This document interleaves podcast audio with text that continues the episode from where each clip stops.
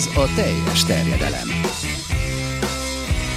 Magyarország első futballpodcastja Bamstart Tiborral és Haraszti Ádámmal. És Kovács Dávidot köszöntjük nagyon nagy szeretettel köreinkben, spanyolországi túrát követően, frissen, vidáman. Igen, kipihenten érkeztem hozzátok. Hallottam, hogy a Tibi beteg volt, úgyhogy én ennek örömére inkább kilométerekre elutaztam. Gyűjtötted a D-vitamint? Abszolút, abszolút. Hát előtte azért nem, mert előtte ez a hét ez úgy nézett ki, hogy egy három-négy napra volt leosztva először Kopenhága, utána Majorka, és és nagyon kipihent vagyok de, tényleg. De miért akartál a kontinens mind a két végével?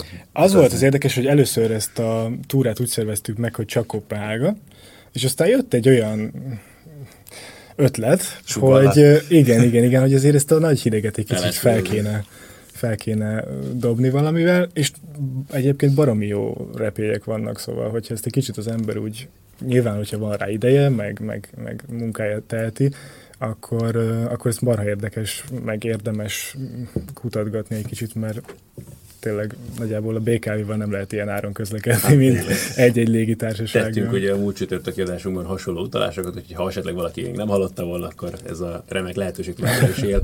Ugye mindenféle futballtúrákról beszélgettünk, ja, úgyhogy azt is ajánljuk ezúton is mindenkinek figyelmébe. Viszont akkor ajánlom figyelmetekben a mostani kérdésünket, ami ugye, ha már Dávid itt van, természetesen francia focira kell, hogy vonatkozzék, pláne tegnap ugye Kikapott a Paris Saint-Germain a Lyontól a bajnokságban, amire ugye még nem volt példa az idei szezonban. Egyébként se fordult elő olyan nagyon gyakran mostanában. Pláne úgy nem, hogy a PSG vezetett a mérkőzésen, és a kérdés arra vonatkozik, hogy melyik volt az a csapat a bajnokságban, amely utoljára úgy győzte le a Paris Saint-Germain, hogy előtte hátrányba került velük szemben. Nekem kell először Nem, nem, nem, a szót. Nekem valamiért tavalyról rémlik egy meccs, amikor idegenben a Strasbourg otthonában játszott a PSG. Azt emlékszem, hogy biztos, hogy kikaptak. Arra, arra jól emlékszem, ezt én közelítettem még ezt a meccset. és, és, és, nekem valamiért az rémlik, hogy ott is vezettek. Biztos, hogy rúgtak gólt, de hogy, hogy mintha az rém lenne, hogy még vezettek is volna. Ja, az derül, hogy kettő volt az a meccs, de most ezt nem, nem merném megerősíteni. Sem, sem volt olyan nagyon régen, de én abszolút csak tippelek, én azt mondom, hogy Ren ellen. Ők is megverték egyébként a, a Az rémlik, hogy volt egy ilyen, de hogy ott az hátrányból történt. -e. Szerencsére egyikőtök sem talált el, de akkor visszatérünk a későbbiekben, de akkor kezdjünk Angliában, ahol szintén rendeztek ugye egy rangadót. Volt jó néhány érdekes mérkőzés a hétvégén. Amit a Chelsea Huddersfieldre gondolsz? Igen, arra is többek között. De szerintem azért talán a City Arsenal mérkőzés többeknek indította meg előzetesen is a nyálképzését, és ami nekem elsőre nagyon feltűnő volt ezen a mérkőzésen, Egyébként is trend, hogy szivárog vissza azért a 4-4-2, és most már így a, nem is tudom, hogy fogalmazza meg ezt szépen, a, a közbeszédbe, vagy nem is tudom, az edzőknek a fegyvertárába. Unai Emerytől egyébként sem állt olyan nagyon távol, de lassan ott tartunk, hogy ő szerintem minden létező formációt kipróbált a csapatával már az idei szezonban. Ez kicsit ilyen nosztalgia jelleg is letett a számára, hiszen annak idején a Valenciával azért előszeretettel alkalmazta ezt Guardiolával szemben, pláne ugye, hogy most láthatjuk, hogy gyakorlatilag két bal hátréd játszott egymás előtt a középpálya baloldalán. Hogy miért pont a baloldal ennyire fontos ebből a szempontból nála, azt nem tudom, lehet, hogy Kyle Walkerre tartogatta most kifejezetten, ami korábban mondjuk Daniel Alves ellen szólt.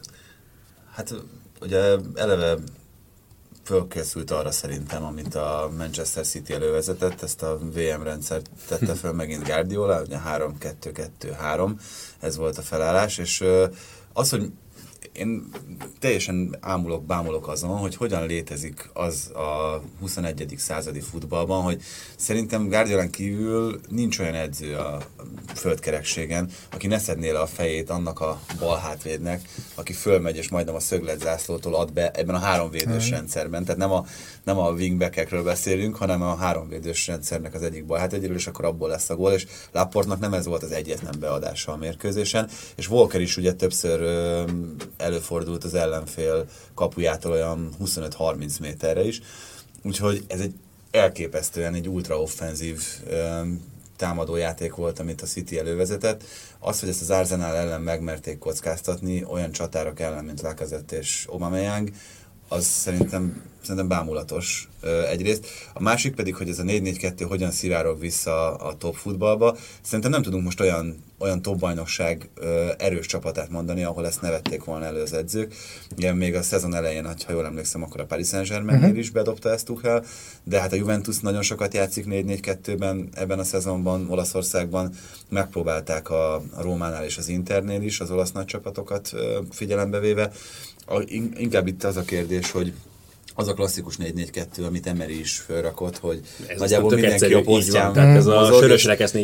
Igen, és, és, nem mondjuk egy rombusz középpályával áll föl, hogy, hogy ez ennek mennyire van létjogosultsága, mert szerintem ez inkább a ritka, hogy ez a, ez a klasszikus formáció. Én azon szoktam mosolyogni, amikor még három védősnek szokták nevezni ezt a Guardiola által is elképzelt rendszer, mert ez gyakorlatilag egy védős most.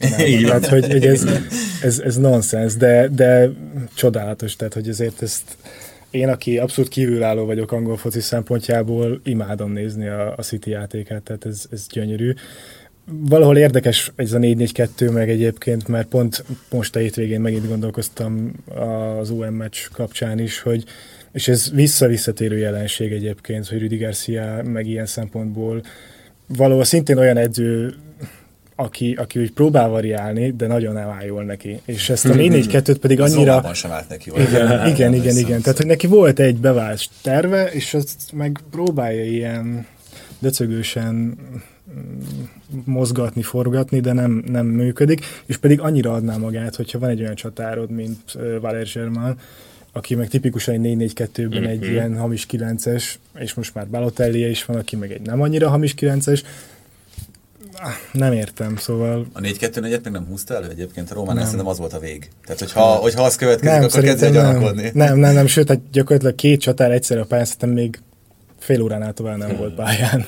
Nekem az jutott eszembe egyébként ezzel a 4-4-2-vel kapcsolatban, amit most Émeri elővezetett, hogy most egy dolog, hogy ezt oké, okay, korábban is próbálgattam már Guardiolával szemben, inkább kisebb, mint nagyobb eredményekkel, de hogy nem lehet, hogy ez inkább annak szól, hogyha semmiféle ötleted nincsen arra, hogy miképpen védekezzél egy szisztéma ellen, akkor még ezt a legegyszerűbb felrajzolni, el, ki visszakövetelni a játékosaitól, elmagyarázni. Hát én azt gondolom, hogy abban a játékrendszerben, meg abban a játék felfogásban, ahogy a City játszik, kettő ellenszerben gondolkozhat bármilyen edző, aki, aki megpróbálja megtalálni, hogy mi a megfelelő recept. Az egyik tényleg az, hogy, hogy ahogyan ezt az Emery is elképzelte, a két gyors csatárát előre tette, mm. a középpályát azt teletette verőemberekkel, vagy hát mondjuk úgy, hogy kevésbé kreatív játékosokkal, és akkor egy ilyen kettős védelmi falat húzol, és megpróbálod valahogy megkeresni hosszú labdákkal a, a csatárokat ez azért nem működött teljesen az Arsenalnál, mert ö, egy, egy ilyen hibrid megoldást választott például támadásépítésre az Arsenal. Az utolsó pillanatban még három egynél is ragaszkodtak ahhoz, hogy, ö, hogy nem rúgott előre a védő hosszan labdákat. Igen. A kapus folyamatosan ugye 5-6 méterre adta uh-huh. ki a, a védőnek, tehát hogy építkezni akartak, csak hát ez ellen a, a letámadás ellen, amit a City megcsinált, és ez ugye folyamatosan négy, de volt, hogy öt emberrel zajlott. Uh-huh. Ez ellen szerintem ez, ez öngyilkosság. Tehát ez meg lehet próbálni nagyon labdabiztos védők. A másik megközelítés, amit meg tudsz csinálni, amit megcsinált a Newcastle például, ugye ezen a héten pont a City ellen, 5-4-1, és a, az 5-4, az 9 védő. Ah, Tehát, hogy az, az, az, az, az konkrétan igen, tényleg az, igen. hogy akkor, akkor meghúzott 30 méteren a, a védelmi vonalat, a másodikat. Igen, pont ezt akartam egyébként mondani, hogy ennél talán egy fokkal kreatívabb megoldás az, amikor, vagy fokkal, nem, tehát hogy ez az egy fokkal kreatívabb Így megoldás, uh-huh. amit most is választott Emery, mert ennél még aztán teljesen trollba is át lehet menni, és nagyon érdekes, mert megint francia példát hozok, de hogy a hétvégen ugye a Paris Saint-Germain Lyon meccs is nekem nagyon analóg volt ezzel. Tehát, hogy, hogy ott is azt éreztem, hogy a PSG indokolatlanul és értetetlen módon húzta magára a Lyont, és ők meg olyan elánnal mentek és támadtak le, amit meg jelen pillanatban ez a PSG nem bírt el. Tehát, hogy, hogy az a baj ezekkel a túlbiztosított rendszerekkel, hogy aztán meg kicsit Gúzsban köti a csapatot, és pláne mondjuk egy Mindig PSG, te iszod meg a levét. Végképp, amelyik meg egy jó, nyilván pont belefér, hogy ilyeneket kísérletezen el. És erre is vissza fogom majd térni szerintem, mert nem kizárt, hogy ez kicsit már itt a BL készülés, felkészülés része is volt náluk, de maradjunk még egy picit egyelőre Angliánál, meg az Arsenal Manchester City-nél. Már csak azért is, mert ugye továbbra is azt látjuk, nem tudom, kicsit ez lehet, hogy ilyen interregnum állapot olyan szempontból is az Arsenalnál, hogy most már tudjuk ugye, hogy megint változik a klubvezetés, meg az émei feletti, nem is tudom, beosztottak, felosztottak, meg az ő hierarchiájuk, és ugye itt azért elég sok minden nincsen rendező, ugye erről Remzével kapcsolatban is hát gyakorlatilag csak sejtjük azt, hogy nem lesz jövőre az Arsenal, csak azt, azt tudjuk, hogy nem lesz az Arsenal, hogy hol lesz, azt nem tudjuk, de közben akkor tehát valahol őt is luxus a kispadon tartani, még talán ilyen körülmények között is. Uh, ugye, inkább az Özil. Az Özil az egy egészen elképesztő történet ebből a szempontból, most Jacka meg aztán lehet, hogy töprengeni most harmadik akkor ezzel kapcsolatban igen, hogy most mi a jó, hogy ő játszott, vagy nem játszott, melyik a jobb döntés. Minden esetre az biztos, hogy valami nagyon nem stimmel arra felé. Tehát, hogy itt most nagyon nagy kavarodás van szerintem. Hát nyilván nagyon érdekes helyzetet szül az, hogy a három emberből, aki támogatta Emery kinevezését, kettő már nincs a klubnál, ugye Mislintet, illetve Gezidis volt az a két ember, aki állítólag erősen szerette volna Emerit a kispadra. Ők ott voltak azon a prezentáción, ami azóta ugye legendává nem esedett, hogy, hogy mennyire felkészült volt. Csak mindig az, az a kérdés fogalmazódik meg bennem, hogy ha ott voltak ezen a prezentáción, akkor ott vajon például Özire volt-e bármi ötlete Emerinek? Tehát, hogy az szerintem... Vagy nem volt semmi, amikor ő felrajzolta az mondjuk nem tudom, tényleg tízesbe, akkor a két csatármat, hogy bocsánat. Igen, tehát az, az a furcsa ezzel kapcsolatban, hogy ugye beszéltünk talán pont kettő vagy három hete, és elsősorban az amerikai bajnokság kapcsán, és ez szerintem így van a világ összes bajnokságában, hogy itt Schaefer kapcsán is ez előjött, hogy nem is a, az ő vételára a fontos, hanem az, hogy mondjuk egy, egy fizetésre tagozzák őt be valahova a csapat hierarchiában az szerintem még a, a Paris Saint-Germainnél, meg a, a kibélelt csapatoknál sem ö, egy megkerülhető dolog, hogy a klubnak a legjobban kereső játékosaival kezdeni kell valamit. Tehát játszasd, add hmm. el, vagy játszasd, és vedd ki belőle azt a hasznot, amit a csapat számára tud hajtani.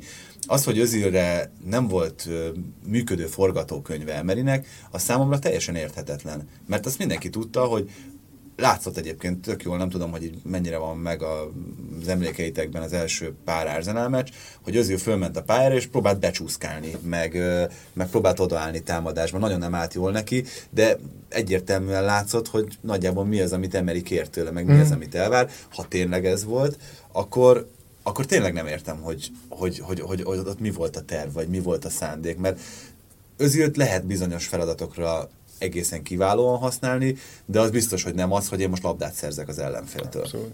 Nem tudom, nekem valahol ez ilyen, lehet én látom nagyon rosszul, de ez ilyen intelligencia kérdése. Szóval az, amikor adva van egy olyan játék intelligenciájú, meg egyébként is intelligens játékos, mint egy Özil, az valahol egy ilyen szerveződésnél egyszerűen meg kell, hogy találja azt a partnert, ami Arzen Wenger volt. Tehát, hogy, hogy, hogy egészen egyszerűen Emerivel valahogy nem, hogy egy hullámhosszú nem tudnak vergődni, de szerintem egy nyelvet nem tudnak beszélni, és ezt szó szerint is értetjük. Mhm. Tehát, hogy, hogy, hogy valahol nekem ez, ez, ez nagyon nem klapol, és azt sem értem igazából, hogy akkor meg ha ez ennyire eldöntött tény, akkor itt volt egy január, miért nem kezdtek vele valamit? Tehát ahogy a Tibi is mondta, hogy akkor igen, a sztárjátékosból lehet akár pénzt is csinálni, és hogyha neki annyira a, Torreira félékre van szüksége, akkor azokból vegyen még magának, vagy én nem tudom, hogy mi az elképzelése, de hogy, hogy, hogy őszintén szóval nekem már azért Párizsban sem tűnt Unai Emery egy ilyen világmegváltó forradalmár edzőnek. Kellően innovatívnak, nem? Tehát nem, abszolút ez a, aha, nem. Ez a, nem. Tehát azért mondom, hogy, hogy mert, mert egyébként amit ő elképzel, meg amit ő kitalál, az szerintem működőképes alapvetően, csak abba belekapaszkodva, amit mondtál, hogy, hogy mennyire nem tud helyet találni egy ilyen típusú Igen. zseninek, mint Özil. Nem azt mondanám, hogy az intelligencia kérdése. Ahhoz szerintem valahol intelligencia kell, hogy megtaláld. Vagy...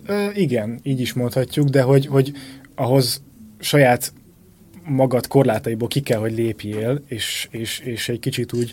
De hát ez, ez nem emeli az egyetlen, akinek nem sikerült a közelmúltban. Tehát, hogyha most itt Garciát említetted, ja, hát tipikusan persze, ez, persze, ez persze, a kategória, persze, persze. de hát, hogy még egy ismertebb példát mondjak, José Mourinho is mm. pontosan ugyanebbe bukott Csak bele. én azért mondtam az intelligenciát, mert hogy valahol én azt érzem, hogy az egész edzőszakma, és most így tényleg távol állok tőle, de mint azért, aki a sportban is dolgozó ember, és láttam edzőt, meg edzőt, ö, nagyon azt érzem, hogy kicsit túl van már misztifikálva.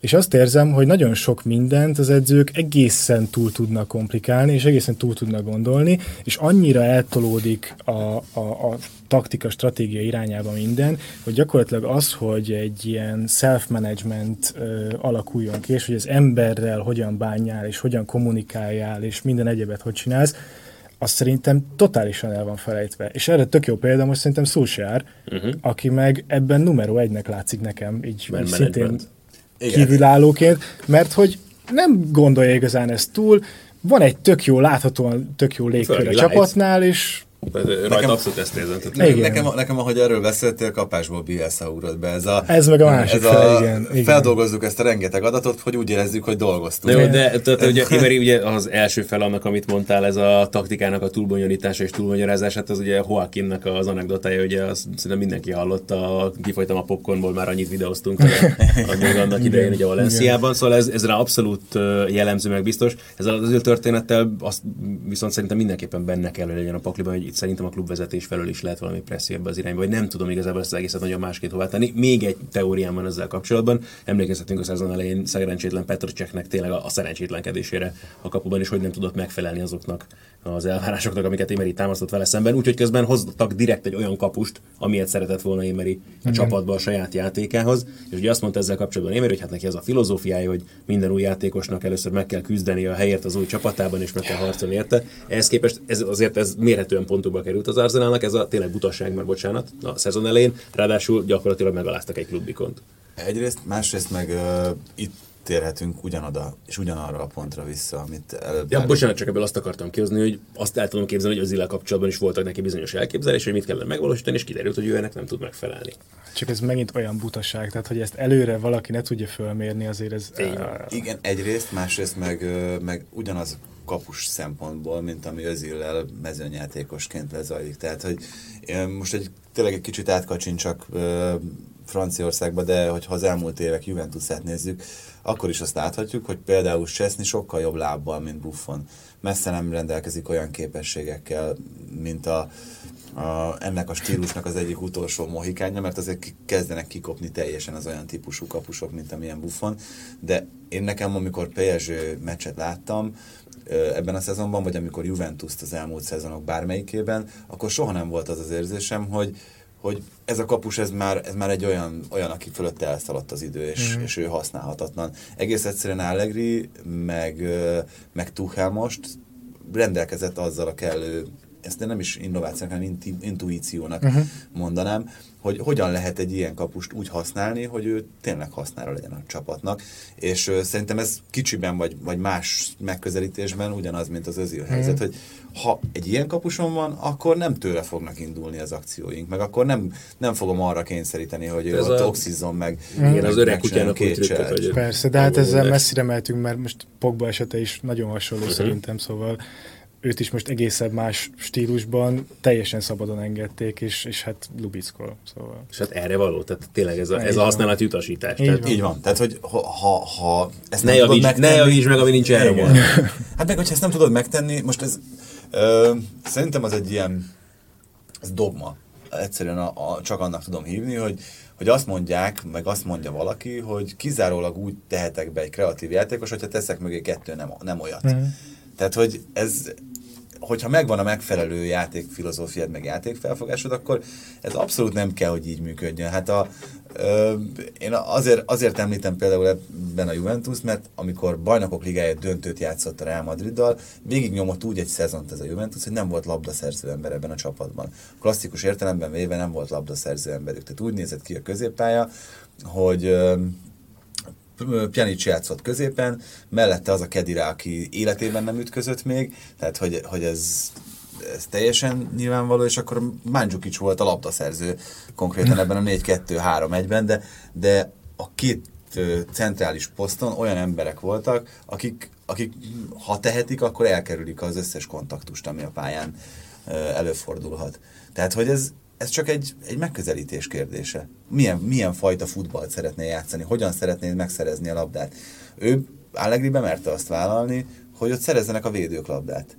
Szerezzen Kielini, az utolsó vonal, mert annyira bízott Bárzáiban, Kieliniben és Bonucci-ban abban az évben, hogy nem baj, hogyha 20 méteren van meg a labda, egyébként meg, hogyha tudjuk, akkor leolvassuk, és, és az, az ellenfél játékát ezt ilyen módon el tudjuk folytani. Tehát én ezért nem ö, értek ezzel egyet, ezzel a kicsit, ahogy az előbb is mondtam, dogmatikus megközelítéssel, mert mert nekem nem mondja senki azt, hogy a modern futballban csak úgy elképzelhető az, hogy, hogy pályára teszel egy csak támadni tudó játékos. Nekem ez a fájdalmam egyébként az özilekkel, ez a fájdalmam a Felipe Andersonokkal, ez a fájdalmam a Pastorékkal, Csak hogy kicsit... ők, ők tök jó használható játékosok lennének. Valahol az is benne van egyébként szerintem ebben a történetben, hogy Émeri is úgy van uh, Aubameyanggal és Lacazettel, hogy egyszerűen nem bírja egyiket sem kihagyni a csapatból, és ettől egy kicsit ilyen talán orr nehéz is lesz a csapat, de nem is ez a jó, meg, vagy jó kifejezés ezzel kapcsolatban, csak tényleg az, hogy úgy van vele, hogy őket semmiképpen, és akkor Özil azt talán, akit úgy könnyedebben bárki hát, a csapatból, most... csak egészen más ugye a Ez azért, ez azért egy nagyon más kérdés szerintem, Lacazette és Özil,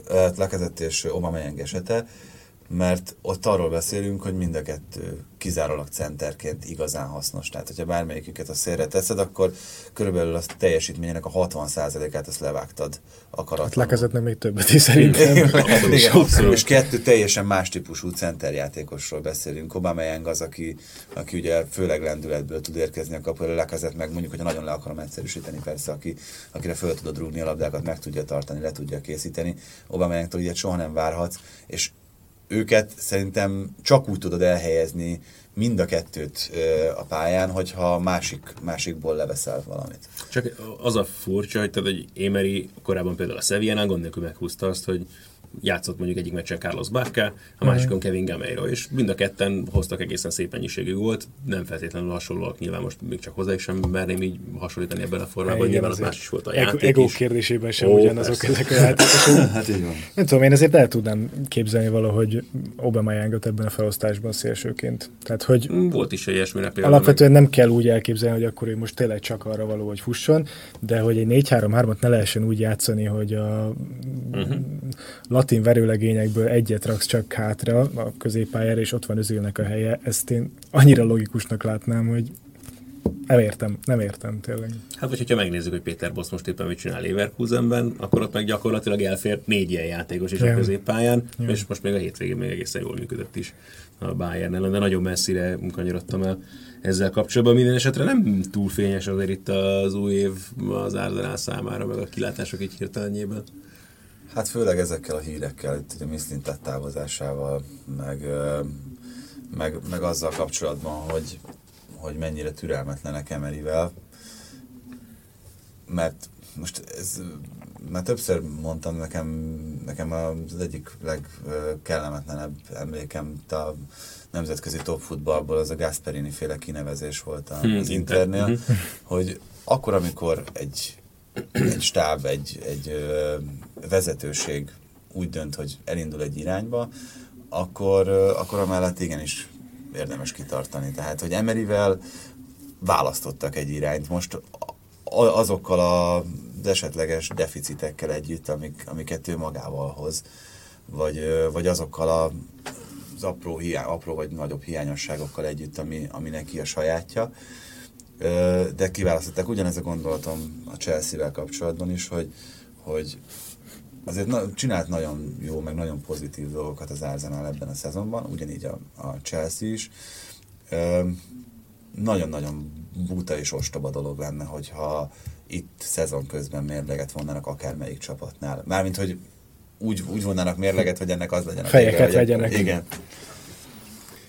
Voltak érdekes történések Olaszországban, és nem csak a hétvégén, hanem a hétközben is. Ugye lejátszották a negyed döntőket az olasz kupában, és gyakorlatilag mindegyik párharcban az a csapat jutott tovább, amelyikre kevésbé számítottunk, még hogyha nem is lehetett teljesen egyértelműen nyilván mindegyikben ennyire kiúzni az esélyeket, de ha megnézzük, akkor biztosan merem mondani, hogy mindenki alapvetően azokra a csapatokra fogadott volna kevésbé, vagy tett volna kevesebb pénzt, amelyek tovább mentek. Hát a 7-1-es Fiorentina Romára arra vissza, hogy kevesen tettek volna. Egészen elképesztő. Szerintem meg a 3-0-ás Atalanta Juventus Juventusra.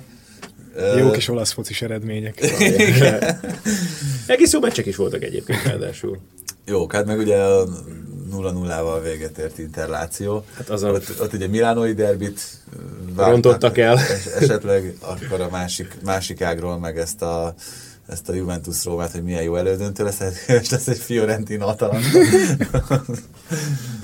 Óriási.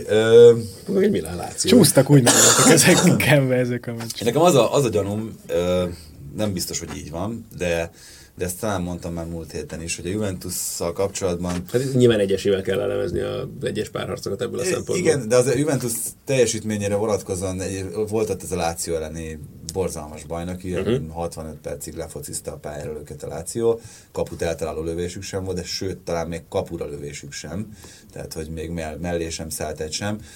Itt volt ez a Párma elleni 3-3, ami az egészen elképesztő, nem tudom, láttátok-e az utolsó 93. 93. percben ö, levitte a saját szögletzászlajához a labdát Mandzukic, Mandzukic, és rá akarta pöckölni Spigóval az érkező játékos, és beadta középre. Ay. És az Spinazzoláról lepattant, Zservinyó elé, aki bebombázta a 93. percben, 3-2-nél, tehát szenzációs. Úgyhogy egyébként Mandzukic volt a mezőny egyik legjobb előtte.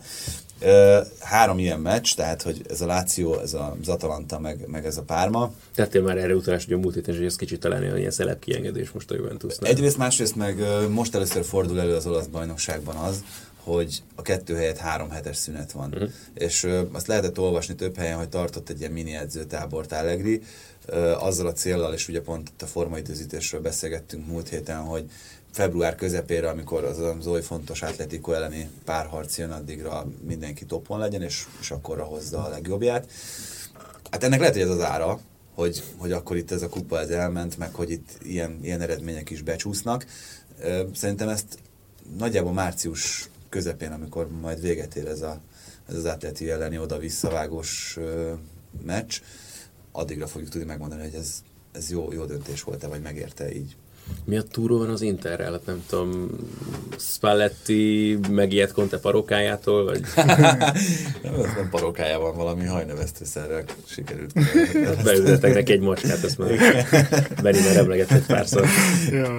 Ö, nem tudom, hogy, hogy ez valós opció-e szezon közben, hogy, hogy Conte leüljön a kispadra. Ugye állítólag látták őt kijönni az mm. Inter székházából, úgyhogy elképzelhető, hogy van azért a dologban valami.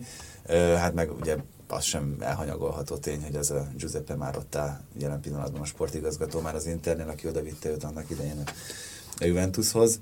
Én azt hiszem, hogy ott, ott van a kulcsember, tehát hogy ez az Inter ez nagyon jó lesz, nem most, nem ebben a szezonban, az most már azért elég egyértelműen látszik. És a, amit itt a Rómával kapcsolatban beszéltünk Rüdi Garciával, nála is mindig az volt az érzésem, hogy hogy elért egy bizonyos szintet, vagy egy bizonyos határt, és azon felülő nem volt képes megújulni, vagy ha meg akart újulni, ez nagyon rosszul nézett ki. Vagy az, annak, annak soha nem volt jó vége, és, és Spalletti is most, most ez az érzésem, uh-huh. pedig őt én nagyon csípem, meg én, nekem az egyik kedvencem így a, abból az edzőgenerációból, de az Zenitnél azért nem láttam annyira annyira folyamatosan a munkáját, hogy ezt meg tudja ítélni. A Románál mindig tetszett az a foci, amit játszatni akart. De amikor nem azt a focit akarta játszatni, akkor ott is, ott is előjöttek problémák. Most az Internél folyamatosan kísérletezget. Főleg ebben a szezonban. És ez borzasztó, borzasztó csúnyán néz ki. Hát ez, hogy egy Bolonyától kikapnak, most meg előtt egy Torinótól kikaptak, hát nem, nem fogja tudni megőrizni az állását Spalletti, abban most már ezért biztos vagyok. De az a kérdés, már Máratára azért soha nem volt jellemző, hogy kapkodott.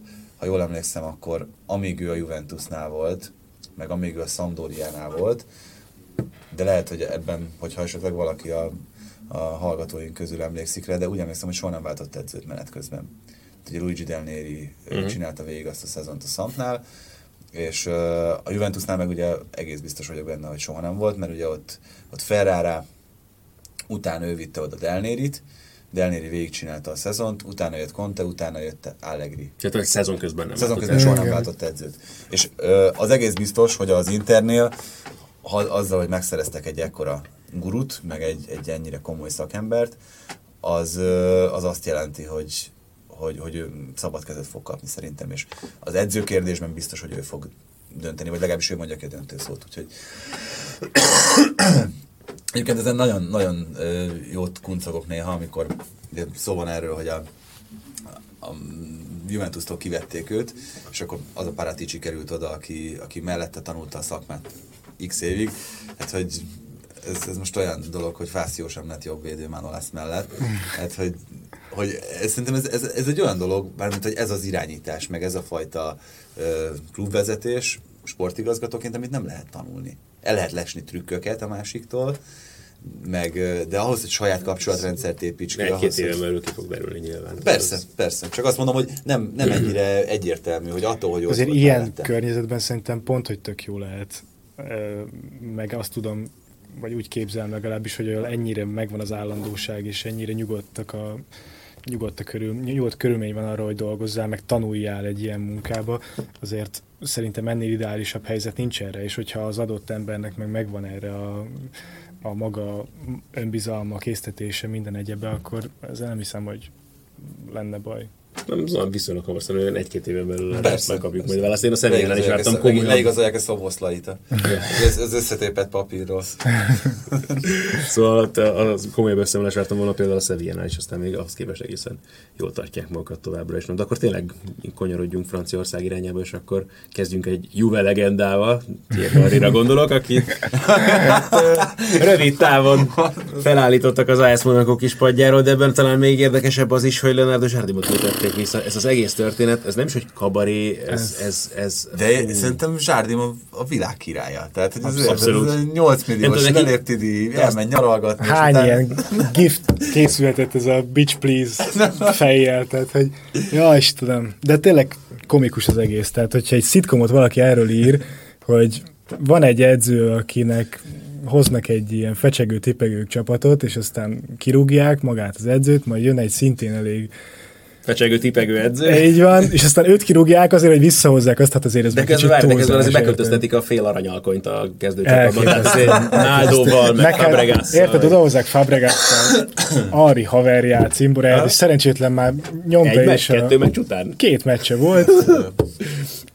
Jaj, azért az, ez nagyon szar lehet. De, hogy, de, de, de, de, de, ez érdekes, a Dortmunddal kapcsolatban szoktam azt mondani, hogy az összes döntés, amit hozott a klubvezetés a nyáron, az összes játékos igazolásával, edzővel, a szisztéma kialakításával, minden darabról darabra egy az egybe bejött és csak adott a csapatnak. És olyan lehetetlen pluszban vannak ennek köszönhetően, hogy tényleg erre szerintem senki nem számított, minden döntés tényleg így bejön náluk. De most ehhez képest a Monakonál ez, ez, ez a, az inverz. Így van, pontosan a tökéletes Abszolút, ellentét. Teljesen. Tehát, hogy minden egyes döntések tökön lövik magukat, de hogy még ezért idhozzák hívták nádot, hogy majd a rutina, a nyugodt védés, majd hogy milyen jó lesz, majd kell majd hátra, mert hogy Glik egyedül kevés, mert mit tudom én, és akkor még három meccset kétszer állítatja ki igen, magát, meg igen. érted? Tehát ilyen lehetetlen dolgok, és Hát az biztos, hogy valami nagyon, nagyon félrecsúszott Monakóban, de ez már nagyjából Luis Campos kitétele után indult. Tehát, ez hogy ő volt, volt ő volt ez, aki hát a ez a második a... év, igen, igen, amikor lemen, lelépett a Lillehez, és hát ő hozta ugye azokat a játékosokat, akik, hát most már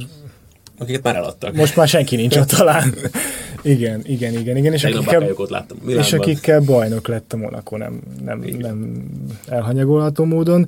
Szóval, hogy utána jött ez az emenáló vonal, ami uh, teljes melléfogás Na, volt. Az, az és most meg, most meg ott tartunk, hogy talán azzal próbálnak valamit kievickélni a gödörből, hogy ugye visszahozzák Zsárdémot, akiben még mindig olyan szempontból bíznak, hogy letett valamit mégiscsak a klubnál, és talán az a, az a csapat átalakítás, ami most még itt az utolsó utáni pillanatokban is januárban megkezdődött, az egy picit őt tükrözi. Tehát, hogy azért azzal, hogy most ugye konkrétan sportigazgató nélkül maradt a Monaco, egy kicsit talán ő az, aki ezeket a, ezeket a múvokat még úgy hozta, és abban lehet bízni, hogy ő valamit még itt, itt a múltból előbányászik, és, és, és, és azok a bizalmi emberek, akik még maradt, azok valahogy ki kászálódnak ez, ebből a gödörből így a Monakóstól.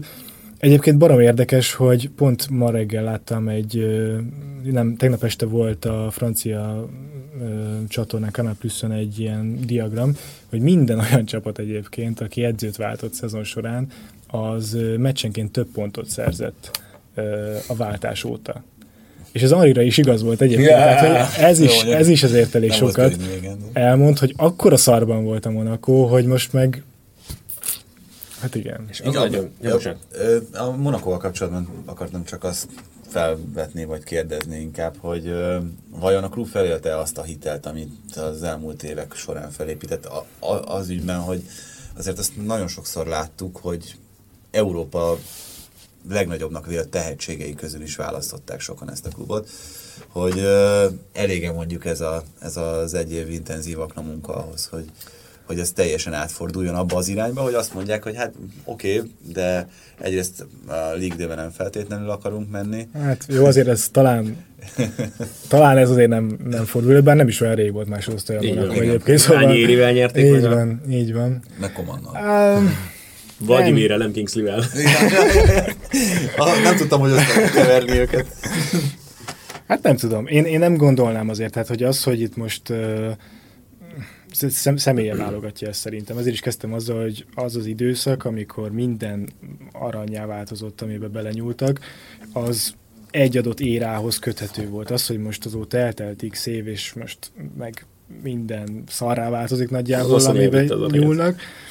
Hát nem tudom. Én, én szeretném azt hinni, hogy azért ez a Monaco még mindig van egy francia nagycsapat szintjén, de, de Nyilván kár lenne kihagyni itt ebből az egész történetből tényleg azt a borzalmas, sietetlen sérülés hullámot, ami sújtotta ezt a csapatot, főleg a szezon elején de az is biztos, hogy én akkor, amikor Zsárdimot kirúgták, én úgy éreztem, hogy kapkodtak egy kicsit ezzel a dologgal, és én gondoltam azt, hogy Zsárdimnak lehet annyi hitele pont az elmúlt évek eredményei alapján, hogy ennyi bizalmat egy ilyen krízis helyzetben talán még kapjon, pláne azért, mert tényleg bebizonyította azt, hogy jó edző. Aztán ehhez képest ez az egész történet valahol kicsit nekem ennek is a bizonyítása, ami viszont nekem a legfurcsább ebben a sztoriban az, amiket Thierry Anival kapcsolatban lehetett hallani, meg olvasni, amilyen vélekedések kiszivárogtak a játékosok és az öltöző részéről, hogy mennyire nem sikerült jól kezelni ezt a szituációt. Hát nagyon nem. Tehát, hogy nem tudjuk ezt most már soha meg, de véletlenül ugye nagyon számított volna itt a januári átigazolásoknál Fabregasékra, akik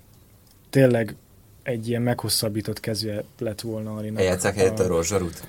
Gyakorlatilag igen. És az a fura, hogy, hogyha már itt edzőkről, meg mentalitásokról beszéltünk, valahogy Ariban nem érzed ezt a, ezt a önbizalomtól duzzadó, ha kell, akkor úgy leteremtelek edzésen, ahogy, ahogy azt te se gondolnád, tehát hogy nincsen egy olyan karizmája, amit valahogy játékosként abszolút nem gondoltál volna. Uh-huh. És edzőként meg, meg valahogy azt érzed, voltak persze ezek a jó pofa videók, amikor betolatta a sajtótájékoztató után a széket, de hogy ezek ilyen, ilyen gyerekes, kicsinyes uh-huh. dolgok voltak inkább, és nem érezted azt, hogy ő valójában... Tehát, hogy állítólag ugye többször volt, hogy mérkőzés közben úgy kritizált játékosokat, ami még feltétlenül annak sem esik jól, aki csak véletlenül kapja el az ilyen mondatokat. Meg ugye itt arról lehetett hallani például, hogy Juri Tillemán, akivel együtt dolgoztak a belga válogatottnál, gyakorlatilag ilyen házi kedvence lett, hogy odaadta neki a csapatkapitány. Igen, igen, igen, igen, Tillemánnak kell mondani? Ezt nélkül, hát az utolsó másodszor azt általában az el, el szokták harabdálni. Hát világos, nem, nem tudom miért. Charles Leclerc a kedvenc szempontból egyébként, akinek szintén ott a C egyébként a nevének a de ez egyébként ez nagyjából ilyen esete is válogatja. Abszolút, nem? szerintem Tillemansnál egyébként pont van ez. Mm-hmm. A végén. De, de, Tehát, meg... hogy nekem valahogy az rémlik, hogy ő benne pont van. Hát e, az IE az önmagában nem francia, tehát hogy az, az hogy van a, van a nevében. Jó, hát szegény Misi Bacsúáit is már mondják, tehát belgákra rájár a rúd egyébként. Csak azért mondom, hogy én életemben nem voltam meg Tilemán. Én mindig úgy mondtam, hogy nem lőttem nagyon nagy magot ezzel kapcsolatban, bár nagyon sokszor megjátszott a Monakóban sem, amikor hát volt szerencsém őket közvetíteni, úgyhogy de akkor ennek vagy egy fokkal jobb. Hogyan teljesült a Leszterben? De... Nem tudom, szóval, hogy én nekem valahogy erről a, egyébként tegyük hozzá, hogy azért nagyon rövid idő volt, amit Ari vezetőedzői pályájáról valamit úgy ki lehetett deríteni, meg hogy ő milyen matéria lesz majd egykoron.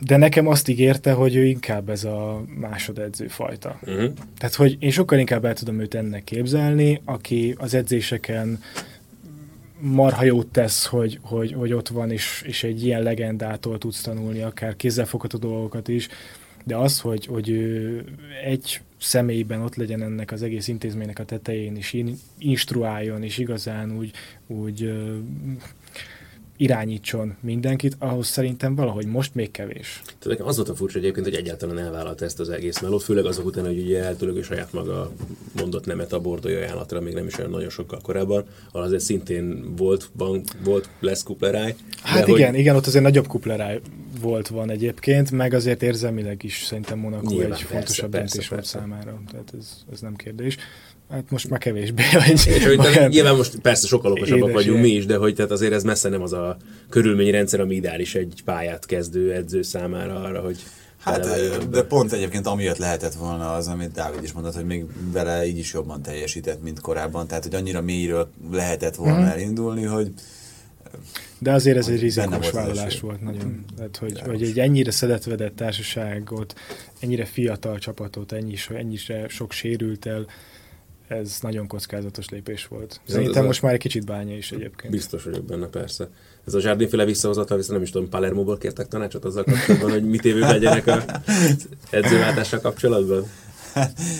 Szerintem Zsárdim egészen zseniális szakember. Én azon csodálkozom, hogy, hogy őt nem tudta senki. Uh-huh. Pont ez jutott nekem is eszembe. Tehát, hogy ahogy a United edzőváltása közbe jött, ahogy itt az Arzenálnál lehet hallani, hogy valami nem oké, okay, mind a két helyre tökre el tudnám képzelni. Sőt, el tudtam volna képzelni Münchenbe is, hogyha Niko Kovácsnak megköszönnék itt a szíves közreműködést még. Hát meg, meg ugye beszéltünk arról, hogy olyan helyre különösen könnyű elképzelni őt, ahol ilyen építkező projekt uh-huh. zajlik. Ilyen zajlik például a Rómánál az olasz klubok közül, uh-huh. ahol ugye Moncsihoz fiatalokat, meg, meg az idősebbekkel valahogy össze kell gyúrni őket. Ez még jobb. Szerintem még erre, jobb. Abszolút. Erre, erre Leonardo Jardim tökéletesen alkalmas. Pontosan ugye felvetődött több helyen a, hely, a neve, de hát ezek mind újsághírek voltak. Szóval az az, az érdekes egyébként, és azért lehet, hogy akkor már hallott ezzel kapcsolatban, nem egy-másfél héttel azelőtt, hogy annyit kérdeztek, hogy egy címlapon volt a lökében, hogy igen, igen, igen, hogy francia. Pár hete volt, hogy, hogy volt vele egy konkrét interjú, hmm. amiben ilyen büszkén mondta el, hogy hát ő még azért szerinte lesz francia csapat. De akkor ez egyértelműen erre utalt, szerintem? Biztosan. Sőt, hát konkrétan Aha. a Monaco szó is elhagyta a száját. Aha. Tehát, hogy mert, mindenki mondogatta, hogy jó, majd Lyonban, meg nem tudom, ez hm. már megvolt akkor. Igen, mert, mert egyébként azért most nyilván Paris Saint-Germain nem annyira, de hát akár egy Lyon vagy egy Marseille is kínálhatta volna magát hosszú távon, nem? Abszolút, abszolút. Lyonban én egyébként kevésbé tudnám elképzelni, azért ő Genesio nem is azért, fölépni. mert azt, azt azért meg lehet ott ugrani egy jó pár lépcsőfokkal. Nem, ott inkább olasszal lett volna szerintem neki annyi gondja, hogy azt nem kívánta mm-hmm. volna magának egyébként. Igen, ezt mondjuk el tudom képzelni, tehát azért ő szereti rövid gyeplőn tartani a. Meg hát ilyen embereket foglalkoztatni, mint Genézio, akik ilyen... Lehet zugatni a marionetnek a szálait. Hát mondjuk klubelnökökben mindenhol vannak. vannak. Vannak érdekesek. Fogunk még Lyonról, meg Párizsról is beszélni természetesen, de hát ha már David van, akkor Franciaországből Márszének mindenféleképpen kell külön Miért figyelmet most? szentelnünk. jó, jó ütem meg. Hát akkor ez lehetne a Why Always Me is gyakorlatilag a te előadásodban.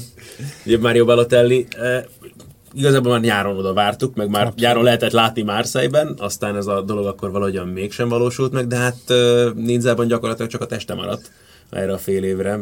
Nem is értem, őszintén szóval. Tehát, hogy egyik oldalt sem értem, hogy a Nisznek ez miért értem meg, hogy fél évre egy abszolút motiválatlan, még a szokásosnál is motiválatlanabb Balotellit tartottak meg, aki látszott, hogy Vieirával abszolút nem találja meg a hangot.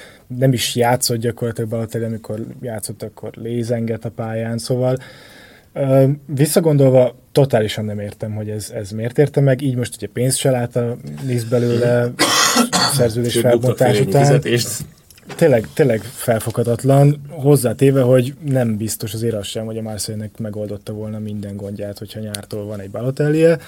Mert most azért itt úgy néz ki, hogy sokkal mélyebbek a, mm. a gondok annál, hogy most persze ezt a Grand Attackon kifejezést a francia sajtó már csőstől folyik gyakorlatilag, hogyha már szerről volt szó, de hogy megérkezett, de még mindig nem érzem azt, hogy itt, itt ez megoldás lenne egyébként mindenre. Nem Ami nagyon fura, mert tavaly ez a csapat gyakorlatilag így, ahogy van, Európa Liga döntőt játszott, sőt, nem, nincs egy éve. Uh-huh és ahhoz a kerethez képest, meg még, hogyha papíron nézzük, akkor még erősödött is az állomány, tehát hogy tényleg, tényleg felfogadatlan. Hogy Igen, ez... csak mondjuk azzal a csapattal kapcsolatban és nekem az volt az érzésem ott a szezon vége felé, hogy az igazán jó teljesítményt akkor nyújtotta, amikor ugye Luis Gustavo is vissza volt húzva a védelem, és gyakorlatilag a, mindenki a, a, a leghatárán játszott a képességének, és a legtöbbet tudták kihozni magukból, és lehet, hogy most ez hogy abba ott bele is fáradt kicsit ez a csapat, de hogy azt azért sejtették, hogy ez hosszú távon nem fogják tudni tartani talán azt a teljesítményszintet. Sejthették, de, de szerintem az egy sokkal hosszabb. Tehát, tehát hogy én ezzel azért nem értek egyet, a szempontból az volt nagyon beszédes szerintem, amikor ugye Payet lekéreckedett az Európa Liga döntő, és onnantól kezdve tényleg így összedőlt a csapat. Igen, igen, igen, igen. És most megnézd meg, hogy mintha nem is lenne pályát a pályán. Tehát, hmm. hogy ott van, de nem érzed igazán úgy a jelenlétét, mint ahogy tavaly. És pont ezt akartam mondani, hogy ezzel azért nem feltétlenül értek egyet. Ez a tavalyi szezon szerintem sokkal hosszabb távon volt egy, egy elnyújtott jó teljesítmény, egy túl teljesítés is egyébként, és valóban az igaz, hogy mindenki az erején felül teljesített, amit meg így szintén egyénekre lebontva idén abszolút nem érzel. Tehát, hogy egy kicsit olyan, mint hogyha a játékosok is olyan kedvetlenek hát lennének. Tényleg kicsit valószínűleg az, az alapelvárás. Amikor elláttam, akkor mindig ez volt az érzésem. Igen, igen, igen. Tehát, hát, hogy... Mondom, egy, tényleg nyújtottak egy ilyen extrát a szezonnak, főleg a vége felé, kicsit tényleg néhány játékos nem is feltétlenül azon a poszton a leginkább megszokta. Luis Gustavo mellett ugye Szár ugyanez a kategória hát, volt. mondjuk ők nagyon belenyúltak, tehát hogy azért az, hogy őt jobb hátvédként megtalálták, az zseniális húzás volt, de Luis Gustavo is a szezon első felében meg középső, uh-huh. tehát középpályás volt sokkal inkább. És ott is, tehát hogy ott meg aztán Lubickolt. Csak tényleg azt akartam mondani, hogy gyakorlatilag az a csapat úgy abban a formában, akkor tényleg olyan erőfelül teljesített, hogy hirtelen nyilván mindenkinek az lett az alapelvárás, meg azt hitték, hogy ez így De megy. azért ez nem így van, tehát hogy itt Marseille-ről beszélünk, ahol meg ez nem csak az adott tavalyi csapatnál, hanem ez folyton konstans minden évben elvárás. Uh-huh. És ez, ez, ez, itt a nagy baj, és ez az, amit úgy szeretnek úgy lesöpörni az asztalról az emberek, hogy, hogy ennél a klubnál itt azért uh, teljesítmény kényszer van. Tehát itt nem, nem, nem elégszenek meg a szurkolók azzal, hogy akkor most uh, most pont azt olvastam, hogy ugye Frank McCourta az amerikai tulajdonos biztos azt gondolja, hogy 1-től 8-ig, mint az amerikai sportokban rájátszásba kell jutni, és majd, majd, ut- majd utána lesz Igen, valami. Majd, nem, nem, nem, nem, nem, ez nem, nem így van. Szóval, hogy, hogy Mit akartam mondani? Igen, tehát hogy nyilván a spektrum túlsó vége már az, amikor most ugye strootman a pályán megdobták hangránáttal, és majd bele süketült, de hogy önmagában ezzel persze nem lehet azonosulni, de azzal, hogy a szurkolók mennyire elégedetlenek, az teljesen normális, mert itt, itt tényleg arról van szó, hogy most már több millió euró van nagyjából belőle ebbe a csapatba, pláne. Így meg aztán... Project címszó alatt. Na hát, az nem. Pláne. Úgyhogy... te is elengedhetted volna azt a hangrenátot. Nem, azért nem. Ezt mondom, hogy azért azzal nem azonosulunk, de, de, de tény, hogy, hogy nagyon kétségbejtő, ami most, most van, mert azért az, hogy egy Ránsz ellen ne tudjon nyerni ez a csapat, ez, ez vicc. És tényleg úgy, hogy annyira adekvát lépések lennének egyébként edzői poszton, hogy ezt, hogyha FIFA-ban megsérül Payet, meg eltiltott tovább, akkor jó, akkor tudod azt, hogy ott van még egy csatárod, akkor 4-4-2-ben játszol, megvannak a szélsőid, és, és kész. De hogy abszolút nem, nem, nem fordul meg Rüdi Garcia fejében ilyesmi. Mi a helyzet a Lille, ami tavaly még ilyen abszolút ilyen katasztrofa, nem tudom minek hatott, most meg szenzációs hát ez, futnak. Ez, ez elképesztő. Csak nekem elsősorban egyébként Krisztof Gátyé személye miatt nagyon kedves az, az egész történet, mert kicsit olyan furcsa volt neki ott a vége a Szentetiennél, és aztán a pláne az eleje, amikor Bielsa után kellett odaülni a Lille ah, az, az, az, az egy szép feladat volt. Igen, hát azért nagyon érdekes ez, mert uh, most azért nagyon sok olyan játékost látunk Lille-ben fejlődni, és ez még egy enyhe kifejezés, akik azért mind Bielsa termékek, Tiago Mendes, Nikola Pepe és a többiek, szóval nyilván Gátyének ezt képére kellett formálni ezt a csapatot, de nagyon érdekes azért az, ahogy ezt tette. Tehát, hogy az ő szentetjényei mindig arról voltak híresek, hogy jó, ott a ötödik hely környékén az Európa Ligával jók vagyunk, azt meg el lehet érni úgy, hogyha 1-0-0-0-ákat játszol szinte mindig, a kis csapatok ellen is. Tehát, hogy, hogy ehhez képest meg most egy olyan dinamizmus van ebben a Lille-ben, egy olyan, olyan, olyan elán, és annyira jól, jól látni azt, hogy Persze még mindig, hogyha háttérben nézel, akkor ez a klub azért omladozik, tehát hogy ezért ez a tulajdonos váltás, ez még mindig nagyon zűrös, de az, hogy ettől eltekintve a pályán meg mit látsz, ez, ez álomszép.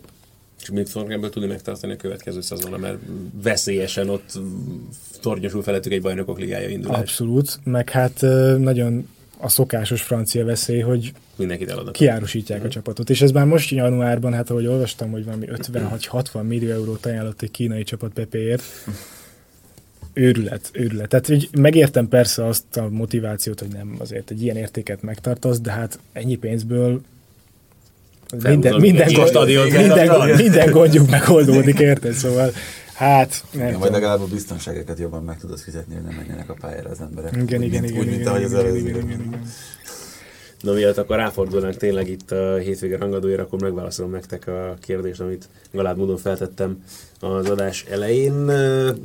nagyon közel álltatok a megoldáshoz, a Bastiáról van szó. 2015. januárjában 15, elég, nem. sikerült fordítaniuk a Wow. Paris Saint-Germain ellen. 4-2-re nyertek, ugye a Bastia már mióta nincsen az első Három osztályban. éve biztosan. Úgyhogy Na hát ott is puhányok a szurkolók egyébként. Ah, legendás. Fú, gyerekek. Hát egyébként az, az, azon, azon a szigeten élőkről ez híres, hogy... Ez jó rég volt akkor tényleg. Azt nem Én is azt hittem, hogy ez ilyen előző Nem szezonban gondoltam volna. Úgyhogy ilyen messzire nyúl vissza ez a történet a Paris Saint-Germainnél, de hát ez ilyen nagyon ilyen... Hát nem tudom, ha már itt 4 4 ről beszéltünk, én ennek a meccsnek a végét láttam igazából az utolsó fél órát nagyjából. Ugye a Lökip is 4 4 ben írta fel az ő szállításukat most a mai tudósításukban. Hát, azért az nem az volt. Tehát, hogy ez látszott, hogy egy, egy ö, Tuchel-féle Tuhelféle totál defenzív valami volt. Ö, valami olyasmi elképzelése persze, hogy, hogy, hogy ott van négy olyan kombinatív játékra alkalmas játékos elől, akikben bármikor bármilyen gól benne van. Tehát, hogy főleg egy olyan Lyon védelemmel szemben, akik azért nem annyira uh-huh. stabilak persze, de hogy, hogy, hogy ez egy ilyen három 5-2 volt igazából, amiben Dani Alves és Bernát a két szélen, Kérer, Thiago Silva már nem, Kimpembe volt a mhm. harmadik védő, és hát Marquinhos meg Márkinyos a- lett egy ilyen szerencsétlen hatos vagy nyolcas, nem is tudom minek nevezzem, de egyik sem, tehát hogy így ilyen kettő között.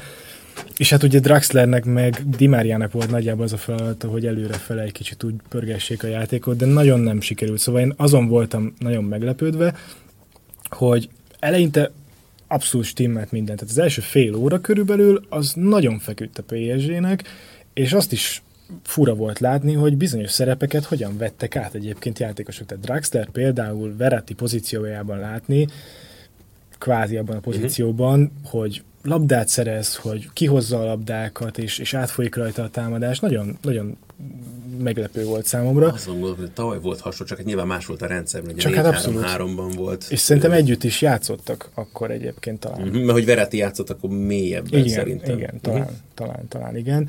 De hogy ö, onnantól kezdve meg jött egy pont a fél óra környékén, én meg is voltam győződve róla, hogy még akkor már egy-egy is volt egyébként uh-huh. szerintem, hogy már a félidő előtt jön a, a Lyon egyenlítés, mert annyira kipukkadt valahogy a Párizs, annyira ö, leginkább tanástalannak éreztem ezt az egészet, tehát amikor a saját térfelükre behúzódtak, és, és egyszerűen nem jött ki a labda. Tehát az volt érdekes, ami most eszembe jutott ugye a City analógia, hogy hogy, hogy a Lyon is akkora pressinget helyezett ö, előre, hogy, hogy, hogy olyan játékosok is, akiktől azért nem várod azt, hogy most Depay például letépi az ellenfélről a, a meszt, mert úgy teper, abszolút pörögtek, és, és, és mindenki, mindenki nagyon odapakolta magát. Pedig valahogy én azt éreztem, hogy, hogy azért ez a Lyon úgy bizonytalan az elején. Tehát, hogy Auárék, aki ugye a, a fiatal középpálya a tengelyben, aki talán a legnagyobb kulcsa ennek a Lyonnak. Az elején úgy, úgy, úgy nem találták magukat, talán az első gól Auer adott labdájából is született, ha jól emlékszem. És utána meg, mintha így húztak függöny, és, és, és jött volna egy következő felvonás. Ezt fejtsük már meg ezt a Genesio jelenséget. Ezt a ez- Ezt nem fogod. Ezt de, lehet. hogyan, de hogyan jönnek Ez ki ezek a, ezek Tehát a az, hogy egy ilyen ember, akire ránézel, és tényleg már csak akkor el kell röhögnöd magad, de az, hogy, hogy, hogy tudod róla, hogy milyen személyiség ráadásul, hogy egy ilyen tényleg pontosan, hogy, hogy, hogy egy, egy Guardiolát meg most Tuhelt is földbe, hát jó, azt mondja, túlzás, földbe döngöl, de, Oktat. de igen. Hát nem hiába, Pep Genesio lett azóta, úgyhogy Létezik, hogy egyszerűen csak rossz napjuk volt ezeknek a csapatoknak ellene. De, de nem, hát ilyen nincs, hogy mindig a, mindig a Lyon ellen rossz napjuk van, meg ez, tehát hogy mind a kettő meccsben láthatóan volt gondolat. Tehát, hogy nem, Abszolút. nem, nem hát- arról volt szó, hogy a játékosok összeálltak egymás Persze. és most csináljuk ezt. Persze, persze, de hogy azért azt is hozzá kell tenni, hogy ennek az egész keretnek van egy nagyon jó struktúrája, ami egy kicsit úgy fejnehéz, és ezért is mondtam, hogy véde, a védelem szempontjából annyira nem stabil ez a Lyon, de, de valahol az a fura, hogy nincs is mindig szükségük erre.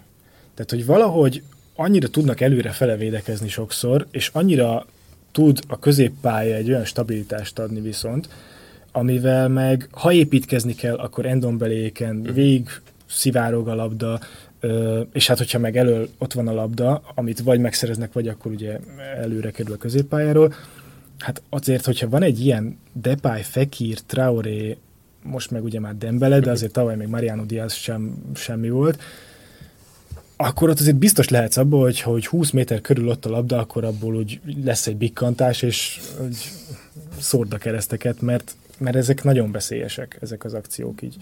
Ami egyébként még érdekes a Lyonnál, hogy ők talán a legkevésbé olyan csapat emellett, akik meg, meg úgy nagyon komolyan vennék ezt a hogy mondjam, csapatépítést. Tehát azt a fajta csapatépítést, hogy akkor most szórjuk a pénzt, és, és uh-huh. mindenkiért 20-30 milliókat fizessünk. Mennyire van itt még arzenál effektus a stadionnal kapcsolatban? Talán most már nincs, de az nagyon látszik, hogy hogy azért Olasz nagyon vissza tudja fogni a, a, a, a gyeplőt, és azért az, hogy ugye Lekazett volt talán a legutóbbi olyan nagy távozó, aki úgy, úgy, úgy egy ilyen nagyobb pénzért elment. Talán Mariano, Mariano azért volt kivétel, mert az a pénz egyből ment Demberébe. Uh-huh. De hogy, hogy nullszaldóra kihozzák, és ugyanott vannak, és, és, és ez, ez nyilván fakad abból, hogy a Lyonnak van egy olyan akadémiája, ami uh-huh.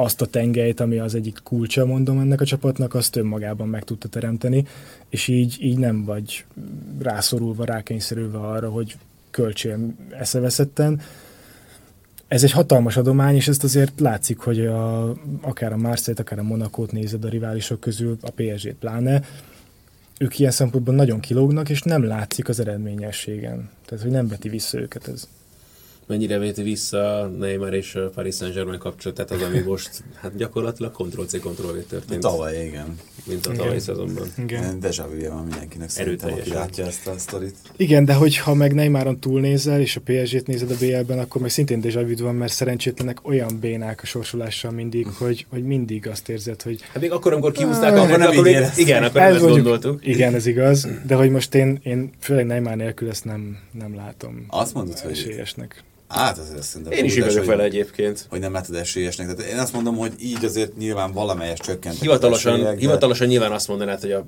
Paris Saint-Germain esélyesebb, de hogyha csak tényleg megnézed utóbbi néhány formáját, akkor Hát világos, de... Vagy neked nekem legalábbis nagyon meggyőzőnek az a Manchester United, ez van benne.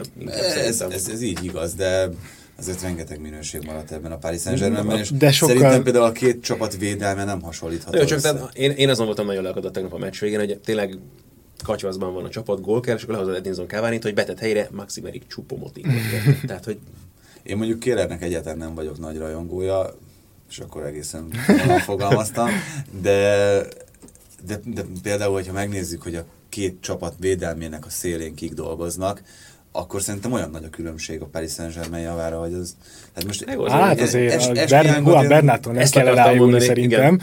Tehát, hogy, nem, hogy ez a PSG, az a baj ezzel a Paris Saint-Germain-nel, és így megítélés szempontjából persze vannak azok, akik ezt úgy túl tudják értékelni szerintem, de a, az ő mércéjükhöz mérten ez a csapat ez most nagyon nagy galibában van szerintem. Tehát, hogy olyan, olyan gödörben, amit ez a január, ez nem tudott megoldani. És az, hogy egyébként meg torony magasan vezetik a bajnokságot. Persze. Azzal semmi probléma nincsen, csak nincs közben megnézed ezt a tegnapi meccset, és azt mondod, hogy fú, hát ez nagyon nem egy kész projekt.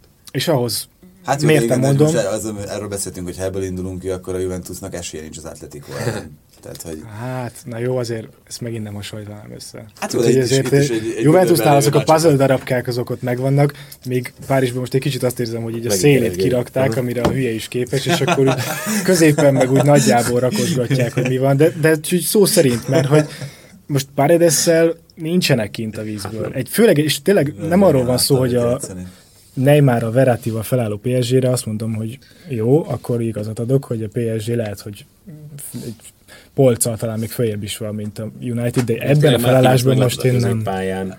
Nyilván itt, hogy... itt az, az, a kérdés szerintem, amit ott a Monakóval kapcsolatban is próbáltam feszegetni, hogy a játékosok most itt más szintről beszélünk a Monaco meg a Paris Saint-Germain esetében, ott ugye a fiatalok, akik fejlődni vágynak és, és egy, egy magasabb szintre vágynak. A Paris Saint-Germainnél meg, meg tényleg a legfelső kategóriáról beszélünk, a csúcsminőségről, hogy ezek a játékosok, ezek úgy érzik-e, meg úgy fogják-e érezni a jövőben, hogy igen, ebben a projektben én is szeretnék részt venni, és szeretnék csatlakozni hozzá. Csak azért fogalmazódott meg bennem ez a kérdés, hogy ez egyáltalán így van-e, mert ugye itt az előző héten beszélgettünk arról, hogy, hogy olyat azért viszonylag ritkán láttunk az elmúlt évtizedben, és most már tényleg körülbelül ilyen távolságban érdemes visszapillantani, hogy egy Paketa szintű játékos azt mondja, hogy én a Milánt választom, és nem a, nem a Paris Saint-Germain. Mm. A, a, a, egy olyan játékos, akit dedikáltan mondjuk ugye Verratti posztjára akartak. Igen. Most azon gondolkozom, hogy vele kapcsolatban volt ez a pletyka, vagy Frenkie de Jonggal, hogy Neymarra riogatták meg az ő SMS-ével, milyen pocsékul érzi magát Párizsban, és hogy azért ne oda menjen. Nem, azt hiszem de Jong volt egyébként. De, de, ugye, de ugye most azért Paketa ez azért jó példa, én szerintem, mert ő, ő nem a, a legmagasabb szint uh-huh. egyelőre. De, csak, de, de, de, de olyan kapcsán például ezt el lehet mondani, hogy ott is a jó fene tudja, hogy tényleg milyen verseny volt ez, meg hogy mennyire akarták őt, de lemaradtak most több Abszolút, abszolút, és ez mutatja, vagy egy kicsit legalább visszaigazolja azt, amit mondok is, hogy egy szervezeti szinten azért egy elég erős kupleráj van most Párizsban. Tehát, hogy, hogy az, hogy, hogy ugye most a legfrissebb ez a Tuhel Antero mhm. Enrique uh-huh. szembenállás, meg viaskodás egymással. Nem Antero Enrique-nek vannak-e barátai még Párizsban? Nem tudom. Állítólag ugye ő Nasser El uh-huh. egy ilyen nagyon biztos embere volt egykoron, meg nagyon kellett a Neymar dealhez, de, de hogy, hogy önmagában véve meg azt mondják róla, hogy egy Hát, amit, egyszerű bűnöző. Tehát, hát, hogy, amit, amit, amit hogy, tudunk róla az az, hogy viszonylag ritkán szeret igazat mondani. Igen, például. igen, igen, igen. És hogy, és hogy Tuhel is állítólagosan azért nagyon tehát kihúzta nála is a gyufát ezzel az egész januárral. Tuhel rengetegszer elmondta, hogy Paredes már sokkal korábban várta, hogy, hogy, hogy rendesen be tudják építeni, nem egy héttel a United elleni meccs előtt, uh, és hát, és hát Gayről meg, meg szintén nem beszélve, azzal együtt, hogy ugye itt a financial fair play nyilván kell kockázni, meg, meg kirakósozni, de az, hogy Rabiot így kihajítod, hm. de úgy, hogy nem kapsz érte ellenértéket, az, az nonsens. Tehát az, hogy, hogy Rabio egy problémás rác lett, az teljesen világos, ezzel nincs is gond, de akkor adják el.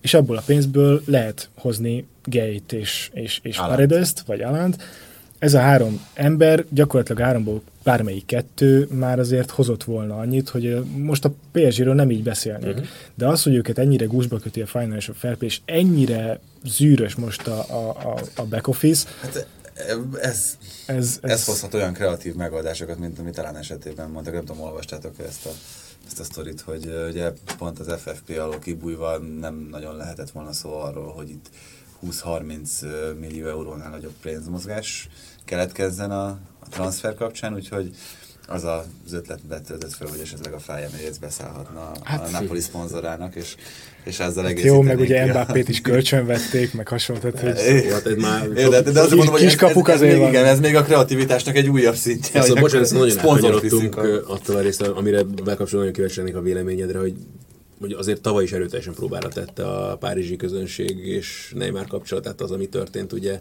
a bajnokok ligája hasonló szakaszában, most gyakorlatilag ugyanezt történik, most megint az van, hogy akkor úgy lesz nem megoperálva kivételesen, ahogyan azt a Brazil Szövetség szeretné, és akkor hát most a hagyományos módszerén maradjunk tarara. Tavaly kicsit sürgősebb volt a világbajnokság miatt ugye igen, igen, a visszatérése, igen, igen. szóval, hogy meddig lehet neki még itt maradása, és ha, ha nincsen, akkor meg mi lesz vele?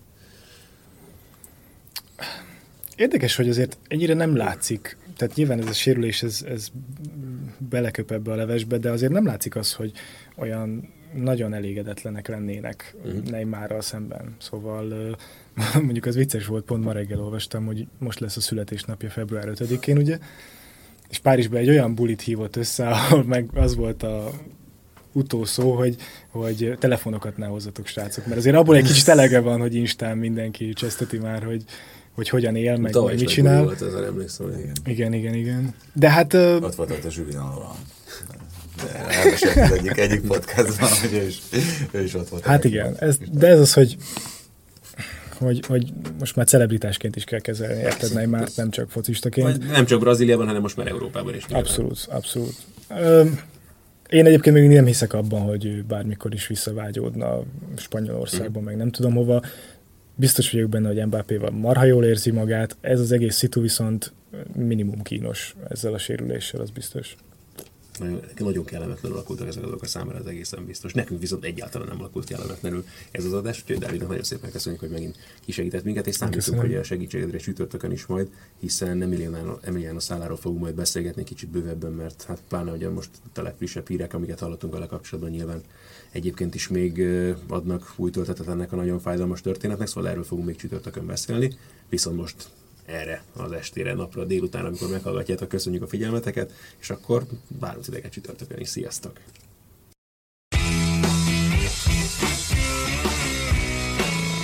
Ez volt a teljes terjedelem. Magyarország első futballpodcastja Bamstark Tiborral és Haraszti Ádámmal.